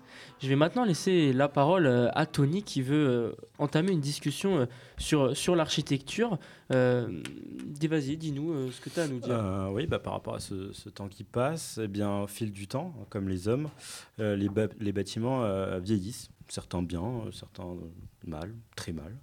Euh, et c'est de cela que ceux qui vieillissent très mal, en fait, que l'on va parler aujourd'hui. En fait, en ce moment, je suis très fan d'un compte Twitter euh, qui fait beaucoup parler de lui en ce moment, euh, intitulé très, sobrement, très sobrement pardon, La France moche, hein, 80 000 abonnés, Ah oui. euh, qui est une compilation de ce que la France, la France a de moche euh, en termes d'architecture et de paysage urbain. Mhm. Donc moi, forcément, en tant qu'urbaniste, euh, ça me passionne, comme ça me fait rire, mais ça pose aussi toute une réflexion euh, sur l'inscription dans le temps des modèles d'architecture et, d'aménagement. Donc aujourd- aujourd'hui, à ce sujet, je vais vous poser, toutes et tous, euh, autour de la table, une simple question auquel vous allez répondre dans la subjectivité la plus totale. Avez-vous en tête, comme ça, un bâtiment moche ou qui a mal vieilli? Direct, le centre Pompidou. Désolé, je ne supporte pas ce bâtiment. Ah non, ah non. Je le trouve horrible. Horrible. Un mélange entre euh, des Lego et des tuyaux d'usine, je sais pas quoi. Je vois pas comment tu peux dire ça parce que Ah, je le dis, je le crie. C'est quand même un, un espèce ludique. euh, Tu vois, le l'espace que ça crée. Justement, tu parles de Lego, tu parles de tuyaux. Tu crées justement quelque chose de ludique pour un lieu qui amène à la culture. Et c'est vraiment parfait d'avoir ça à côté d'architecture. euh, euh, classicisantes euh, qui transportent aussi leur, le- leur Ah, morale. oui, euh, Bah, moi, là où pas- justement ça, ça, ça permet de créer aussi euh, vers ce vers quoi nous on veut aller. Vers quoi nous on veut aller. L'architecture, c'est souvent, C'est ah, souvent à propos. C'est souvent à propos de ça. C'est euh, ce vers quoi on veut aller, ce vers quoi l'humanité veut aller. Mhm. Est-ce que l'humanité veut rester dans un espèce de faux cadre où elle essaye de se faire placer, euh, euh, de, se faire, euh, de se faire reluire comme étant les vestiges d'un empire classique? Mais pourquoi tout de suite les vestiges, ça sans- peut être sans forcément. Tu peux être moderne. Moi, je trouve que c'est moderne. Où mais est-ce qu'on veut, où, où est-ce qu'on veut justement être une humanité ludique Et, euh, Mais et là, ce que, ce que ça met, bah, de mais parce que c'est tout de suite, c'est tout Là, de tu suite parles le jeu. de- du fond et pas de la forme. Non, si, le centre Pompidou amène tout de suite un jeu, à, à la fois un jeu visuel et à la fois un jeu. euh, Oui, mais après, ça, ça- te moi, pousse. moi, juste moi, que- par exemple, j'aurais envie de l'escalader s'il n'y avait pas des lois. euh, ah oui, carrément. Vraiment, bah, il se prête à ça. Il se prête à escalader à la main. Oui, mais là, parce que tu réfléchis, euh, dans le- quand tu dis ludique, tu réfléchis au terme du centre Pompidou, ch- chose que je peux comprendre. Non, je, je- je réfléchis vraiment à son visuel. Bah, mm, ouais. Je sais pas, le côté ludique du centre Pompidou, je ne le vois pas du tout. Je, vois... je comprends. Alors, par contre, euh, je n'aime pas, mais je peux comprendre que les personnes aiment. C'est vrai qu'il remplit complètement la fonction de. l- Puisque l'architecte, il est pas bête quand même. Il a eu des... On lui a donné des objectifs, des missions, et il, il répond complètement aux attentes des gens qui vont aller au centre Pompidou.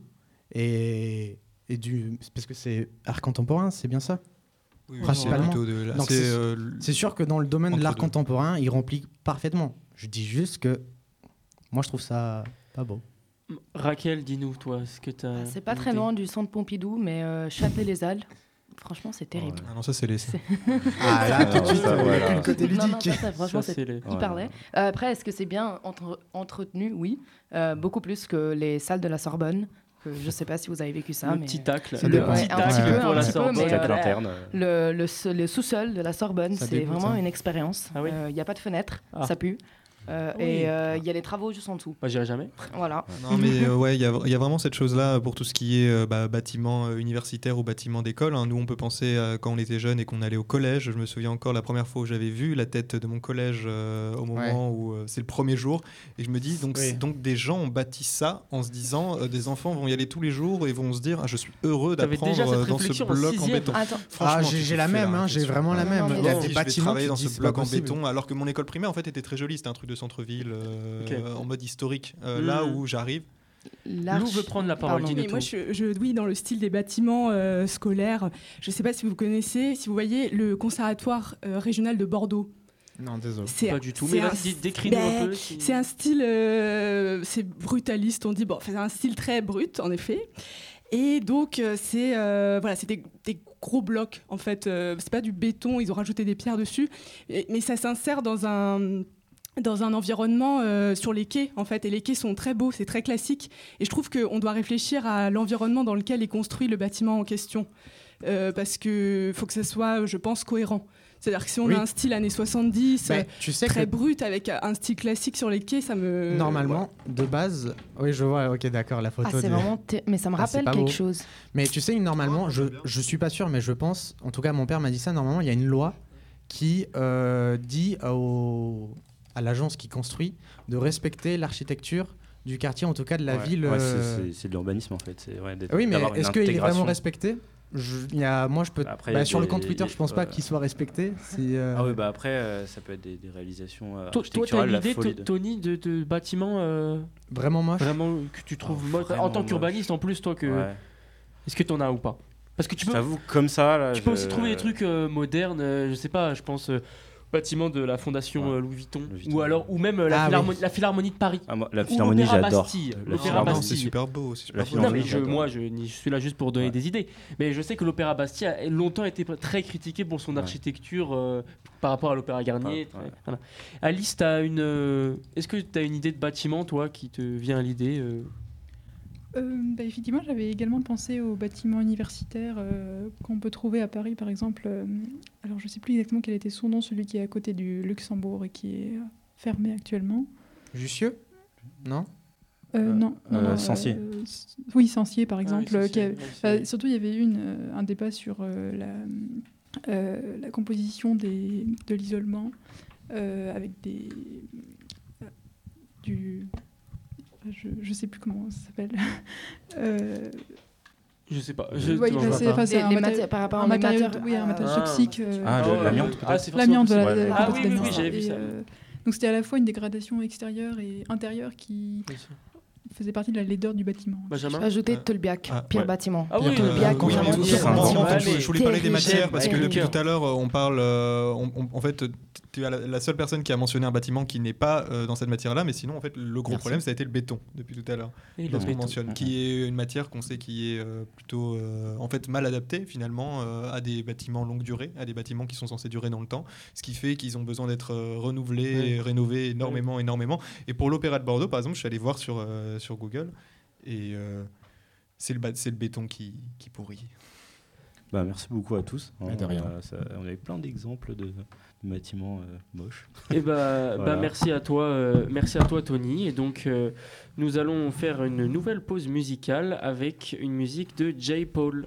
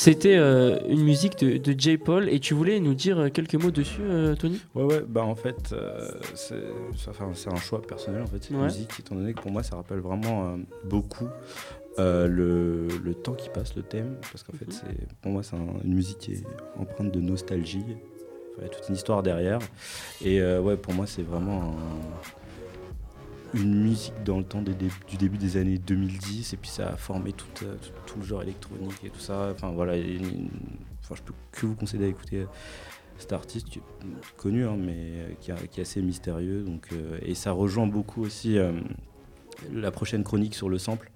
Euh, parce qu'elle Vas-y, je te donne la parole, vas-y, enchaîne, euh, enchaîne. Beaucoup, euh, ouais, ouais, merci. Elle a été beaucoup samplée, notamment par des gros artistes, enfin Drake et, et Beyoncé et tout ça. Et ouais, je voulais faire une chronique sur le sample parce que bon, le, sample, on va vous l'expliquer. Enfin, moi et Ryan va vous l'expliquer. C'est typiquement un, un temps de musique qui, qui est renvoyé à un, à un autre temps. quoi. C'est une modification du temps. Donc, euh, j'ai commencé par laisser euh, Ryan en fait aborder le sample. Bonjour à toutes et à tous. Donc moi, je vais vous présenter le sample. Le sample est un échantillon musical qui peut être euh, par exemple une chanson. Et en fait, on extrait une partie d'une musique, on la joue en boucle sur une nouvelle œuvre musicale. Et ce sample, euh, du coup, il peut avoir des arrangements, des modifications de tempo, des effets, par exemple du delay ou de la reverb. À l'époque, euh, au 19e siècle, les musiques étaient longues non seulement par leur format, puisque c'était des concertos qui duraient euh, des heures et des heures et étaient joués euh, dans une grande salle. Mais avec la démocratisation de la musique du XXe siècle, et avec le phénomène de la radio et des platines vinyles, les artistes étaient obligés d'écrire des chansons assez courtes pour qu'elles puissent euh, être jouées dans des, à la radio et passer correctement dans un, dans, dans un vinyle, puisque dans un vinyle, à l'époque c'était un 78 tours, ne contenait que peu de chansons, du coup la durée était euh, pas très longue. Mais du coup on peut se dire, d'où vient le sample? On doit au sample euh, aux musiciens de la musique concrète euh, tels que Pierre Schaeffer qui utilisait des bonnes magnétiques, mais ce sont les Anglais avec le Mélontron qui ont révolutionné le sample dans les années 60-70. Le Mélontron, c'est un instrument à clavier qui utilisait euh, des bandes magnétiques. Et ces bandes magnétiques contenaient des pistes audio d'instruments euh, joués en boucle. Par exemple, des, flûtes ou un orgue, par exemple. On peut citer les Beatles ou les Moody Blues qui les ont utilisés dans les années 60. On peut par exemple euh, retenir pour les Beatles la chanson Strawberry Field Forever qui, du coup, dans cette, euh, dans cette chanson, il y a eu un Mélontron qui a été joué. On peut le, déduire en écoutant les premières euh, secondes de la chanson avec les flûtes. Dans les années 80-90, le sample se démocratise, et surtout dans le milieu du rap ou la musique électronique. On peut citer Dr. Dre pour le hip-hop, pour les Daft Punk, pour la musique électro, qui, euh, pour citer euh, Dr. Dre, qui avait pris un petit passage d'une musique de Charles Aznavour, parce que tu crois, bah, transformé en boucle avec des arrangements, et aussi euh, euh, y apporter euh, sa voix pour que ça fasse un morceau un peu plus hip-hop. Et euh, ça avait eu un, un succès fou. Et euh, de nombreux euh, artistes les, ont utilisé les samples. Comme Dua Lipa. Donc on peut dire que le sample est devenu un art à part entière et qui rend aussi hommage aux musiques qui ont été samplées. C'est que ces musiques-là traversent le temps. Euh, le sample, concrètement, c'est la, ré- la réutilisation d'une boucle sonore pour créer une, nouvelle pièce. Euh, c'est la modulation et la réutilisation du temps, prendre un temps musical et le réutiliser à travers une ellipse. En fait, le, le sample, c'est un, recyclage music- musical, en fait, hein, mais, pas dans le sens péjoratif du terme. Car attention, le, recyclage doit être validé par toutes les parties, euh, d'autant plus qu'aujourd'hui, on est dans une vraie révolution sur les droits d'auteur. Euh, il y a de plus en plus de samples, on détecte mieux les samples, euh, on a accès plus facilement aux vieux sons à, sampler. Et tout cela pose la question de la frontière entre le, le- le sample et la copie, le plagiat. Est-ce que se détourner de la clarification d'un sample, c'est du vol? C'est d'ailleurs une certaine liberté, euh, cette liberté du détournement qui a permis l'essor de, de, de SoundCloud, de Bandcamp euh, au milieu des années 2010, où l'on permet en fait vraiment une grande liberté aux créateurs. Euh, enfin voilà, il y a tout un débat qui revient souvent euh, au fil des cas autour de la légitimité de la musique euh, créée. Après, ce qui ressort beaucoup, c'est aussi mon avis, c'est que le sample, c'est d'abord intergénérationnel.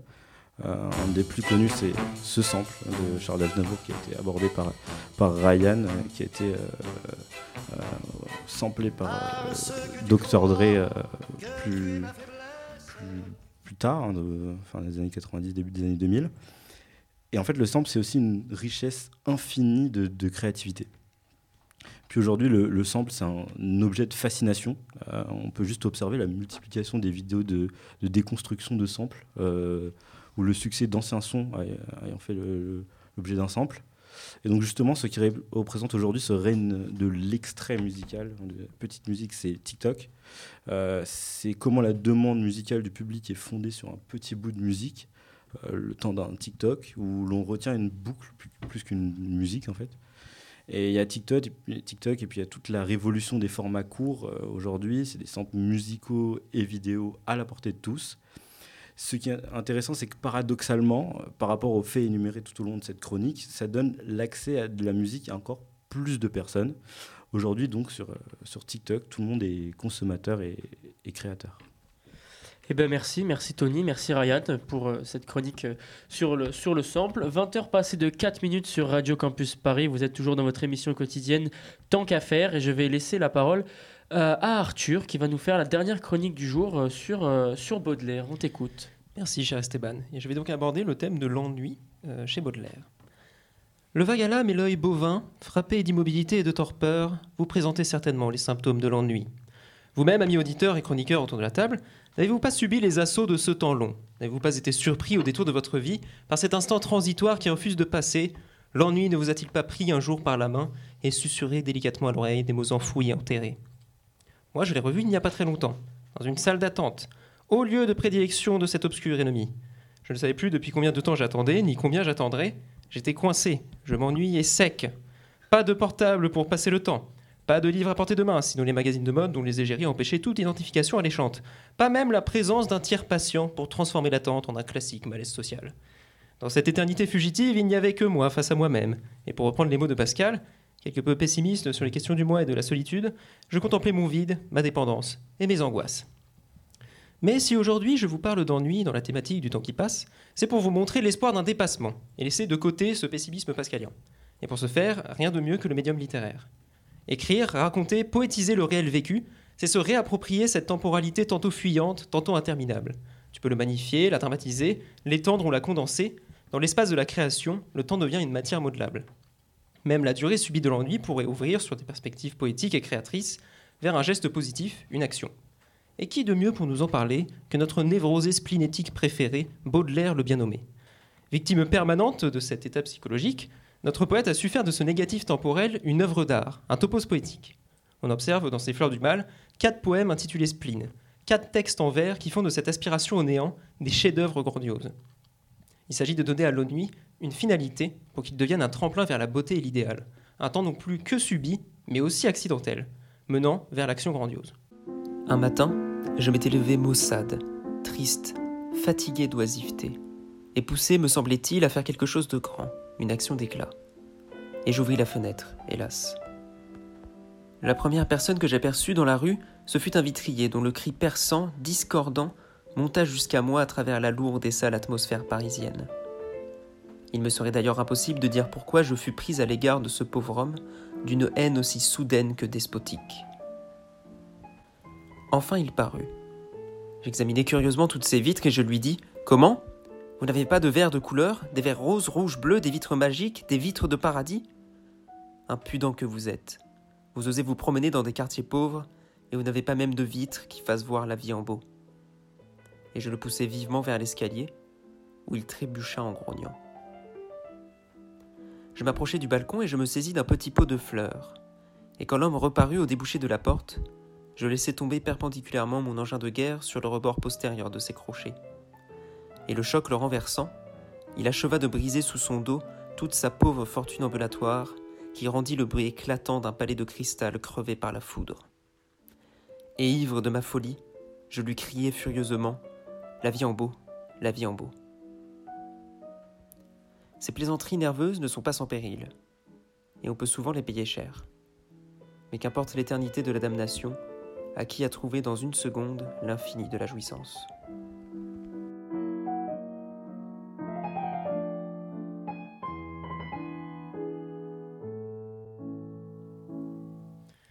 Oui, la saturation du son sur l'épée était prévue. L'extrait que l'on vient d'entendre est tiré du mauvais vitrier dans le spleen de Paris, et il peut être pour le moins surprenant. On passe de l'épuisement de l'être face au temps qui passe à un acte d'une soudaine violence, aux allures démentielles tant il semble motivé par une haine profonde. Mais la puissance symbolique de l'action vient justifier le fiction du geste destructeur. Ce que le poète attaque, c'est la mauvaise littérature, celle qui ne parvient pas à sortir le lecteur de sa condition de mortel. Si écrire, c'est sublimer le réel, il faut savoir déceler, dans le côté contingent et périssable de l'homme, un objet poétique, un reflet de la beauté. C'est pourquoi, sur les mauvais vers du vitrier, on entend vers comme les vers d'un poème, Baudelaire lance son pot de fleurs du mal. À l'assaut du temps qui passe et des mauvaises lettres, ce sont les poésies des fleurs projetées qui produisent le son destructeur d'une jouissance infinie du présent, empli d'assonances et d'allitérations, qui rendit le bruit éclatant d'un palais de cristal crevé par la foudre. L'éternité de la damnation, à savoir l'ennui ou le temps inarrêtable, trouve enfin sa justification dans une image poétique et sonore du palais brisé, infinie jouissance du réel magnifié. La poésie baudelairienne nous laisse ainsi apercevoir la voie d'une lutte contre le passage inéluctable du temps. Le spleen, compris comme rêverie profonde de l'esprit face à l'impuissance de l'homme contre le temps fuyant, n'attend qu'un acte compensatoire de révolte qui viendrait tout racheter.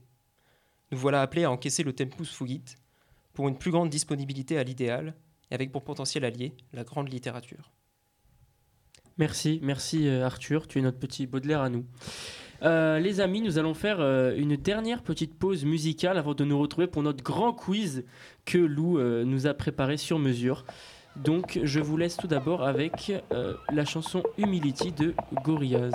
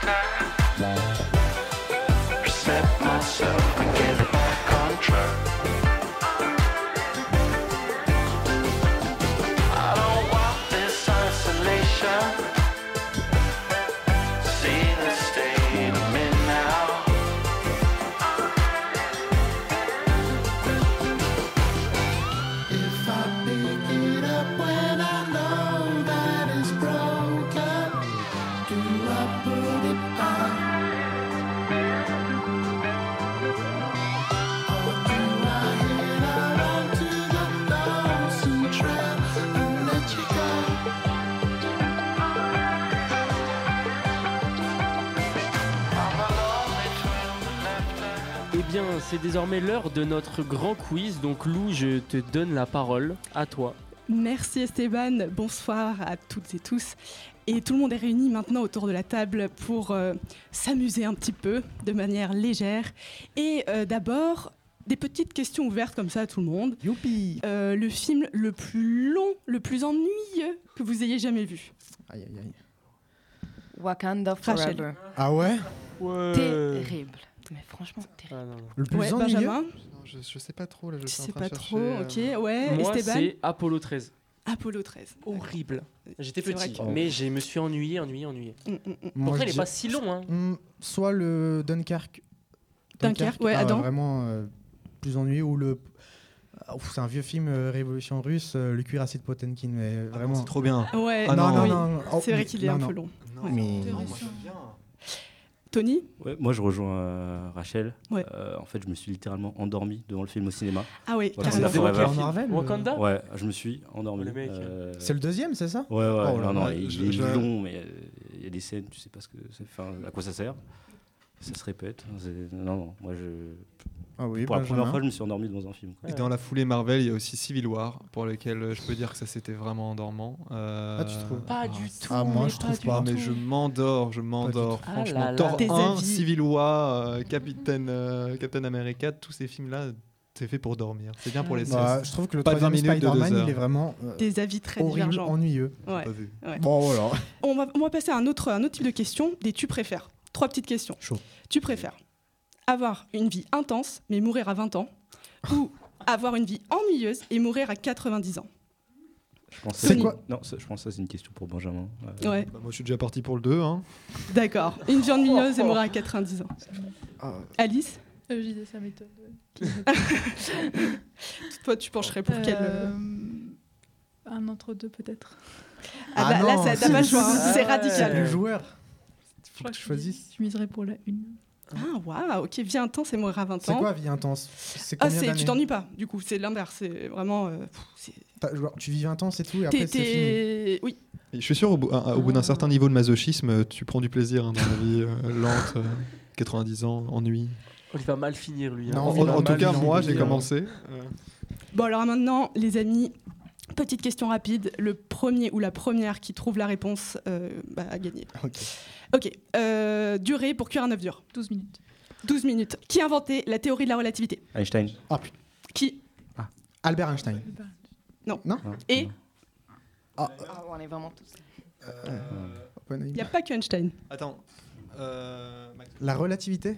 Théorie de la relativité. C'est Einstein et il y a quelqu'un d'autre. Un De la la me- Fessenheim. ouais. Non, bah non. Eh bien, c'est Mileva Maric, physicienne d'origine serbe, première épouse d'Einstein et trop souvent oubliée. En voici la preuve en direct. Combien de lettres dans le mot temps? 5. 5. Je crois que c'est Esteban. Eh oui. Benjamin? Ah, égalité. Ah, on est passé rapide. Ok, et dernière question. Combien de temps a duré la guerre de 100 ans? 116 ans. Rachel. Combien? Putain. Combien? T'as dit quoi? T'as dit quoi?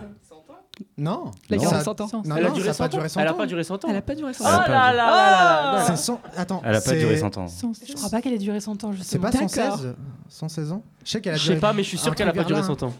Alors, pour le coup, voilà, c'est. Vas-y. Et Oh 116 énorme, Bravo énorme, énorme. Bravo Adam Il a, Énorme. il, a, il a trouvé la bonne réponse. Maintenant, petit jeu, association d'idées. Euh, vous donnez le premier mot qui vous passe par l'esprit. Il faut être euh, réactif parce que moi je vais enchaîner. Rendez-vous. Place. En terre inconnue. Retard. Gare. Avatar. Maître Sur de le l'air. Bleu. Vieillesse. Benjamin. Mort. Jingle.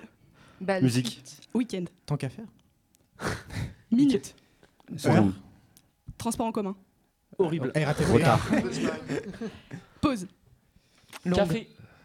Ah oui, pas mal. Futur. Présent. Passé. Futurama. Ah, retour vers le futur. Et merci. Et une dernière, euh, dernière petite, euh, dernier petit jeu. Enfin, plus une question de culture générale. Le temps, c'est de l'argent. D'où vient cette citation? Picsou. Non. Ah, ça aurait été pas mal, franchement. Mais non, c'est beaucoup plus vieux. Nicolas Sarkozy. Non. C'est plus vieux, non? Ah, ça pourrait. Ça pourrait, mais c'est Euh, encore avant. Un, un indice? Un indice, euh, c'est une traduction française de Time is Money. Bah, c'est pas. Steve- euh, Steve Jobs Churchill. Non. Steve Jobs Non. Ah. Bah, dis-nous dis-nous tout. hein. C'est un président ou pas Bah, attends, dis- attends, attends, Non, non, attends, non, attends, non. attends, dis pas, dis pas, dis pas. Adam Smith. Euh, Ricardo. Non, Mais non. vous allez jamais Ouais, trouver. hein. à quelle époque Est-ce qu'on peut avoir l'époque? 1748. Ah, tu vas jamais trouver. Oh, oui. Euh, Karl Marx. Euh, Non, mais on est jusqu'à demain encore. c'est, là. un peu, c'est un peu plus tôt. hein. Euh, Voltaire. Rousseau Et Voltaire, il C'est aurait un- dit c'est un, Time is money. c'est un américain. Ah, un américain Oh, George Washington. Un Euh, américain Walter Benny. euh, non, non, pas Walter Benny. Euh, Fran- euh, Benjamin Franklin Benjamin Franklin. Bravo. Benji Bah, non, Franklin. mais je l'ai dit avant toi. C'est. Je me suis Ad- trompé en disant Walter Adam et Benjamin ont, ont trouvé tous les deux la réponse. Ah, ouais. Et oui, c'est Benjamin Franklin, l'un des pères fondateurs des États-Unis, qui, dans un texte de 1748, con- euh, traduction française, conseil écrit d'un ancien à un jeune trader, euh, Time is money, pour faire des profits, il faut savoir bien utiliser son temps. Et euh, il y a l'idée voilà, que euh, on était à cette époque euh, au balbutiement de la révolution industrielle et on commençait tout juste à concentrer les ateliers de fabrication, à appliquer une division de travail de plus en plus poussée. Et l'idée que le temps est lié à l'argent gagne en popularité à mesure que la tâche de l'ouvrier se révèle quantifiable à la seconde près. Chaque minute vaut plus de 2 millièmes de francs pour l'ouvrier qui gagne seulement 36 sous par jour. Très quantifiable. En tout cas, ce proverbe est associé à la mentalité industrieuse et même avide des entrepreneurs de l'âge industriel. Maintenant, vous savez tout et je repasse le micro à Esteban. Merci, merci Lou, merci pour ce petit moment euh, très sympa. Avant de, de conclure notre, euh, notre, euh, notre émission, on aimerait euh, avant tout euh, remercier euh, Margot voilà, pour, euh, pour tout ce que tu as fait. Je laisse la parole à Adam qui a pu recueillir un peu les, Bon, les phrases. J'ai pris quelques témoignages, Margot. Euh, déjà, témo- remerciement général, merci euh, pour le temps et l'énergie que tu, tu as passé avec nous et Vraiment. tous les conseils. Je pense que tout le monde est d'accord avec moi Ouais, autour de la merci table. Merci beaucoup. Euh, Tony nous dit Merci beaucoup pour tout. Ça a été une superbe expérience qui m'a donné envie de rester à Radio Campus. Donc à bientôt à la radio. Rachel nous dit Je tiens au nom de toute l'équipe à remercier Margot qui anime avec humeur, bienveillance et disponibilité l'atelier radio. Elle nous, elle nous a formés et aidés à préparer cette émission. Sans elle, tant qu'à faire n'aurait pas vu le jour. Alors un grand merci à Margot. Merci Margot. Merci, merci, merci. C'était votre émission du jour, tant qu'à faire. Je pense qu'on s'est tous bien éclatés, non Oui. C'était Ouais. c'était bien sympa. C'était ok. C'était ok, Benjamin Voilà. C'était ok. Et euh, ben voilà, on va tout de suite vous laisser. On vous souhaite à tous une bonne soirée en espérant vous retrouver très bientôt. Au revoir. Merci. Au revoir. Au revoir.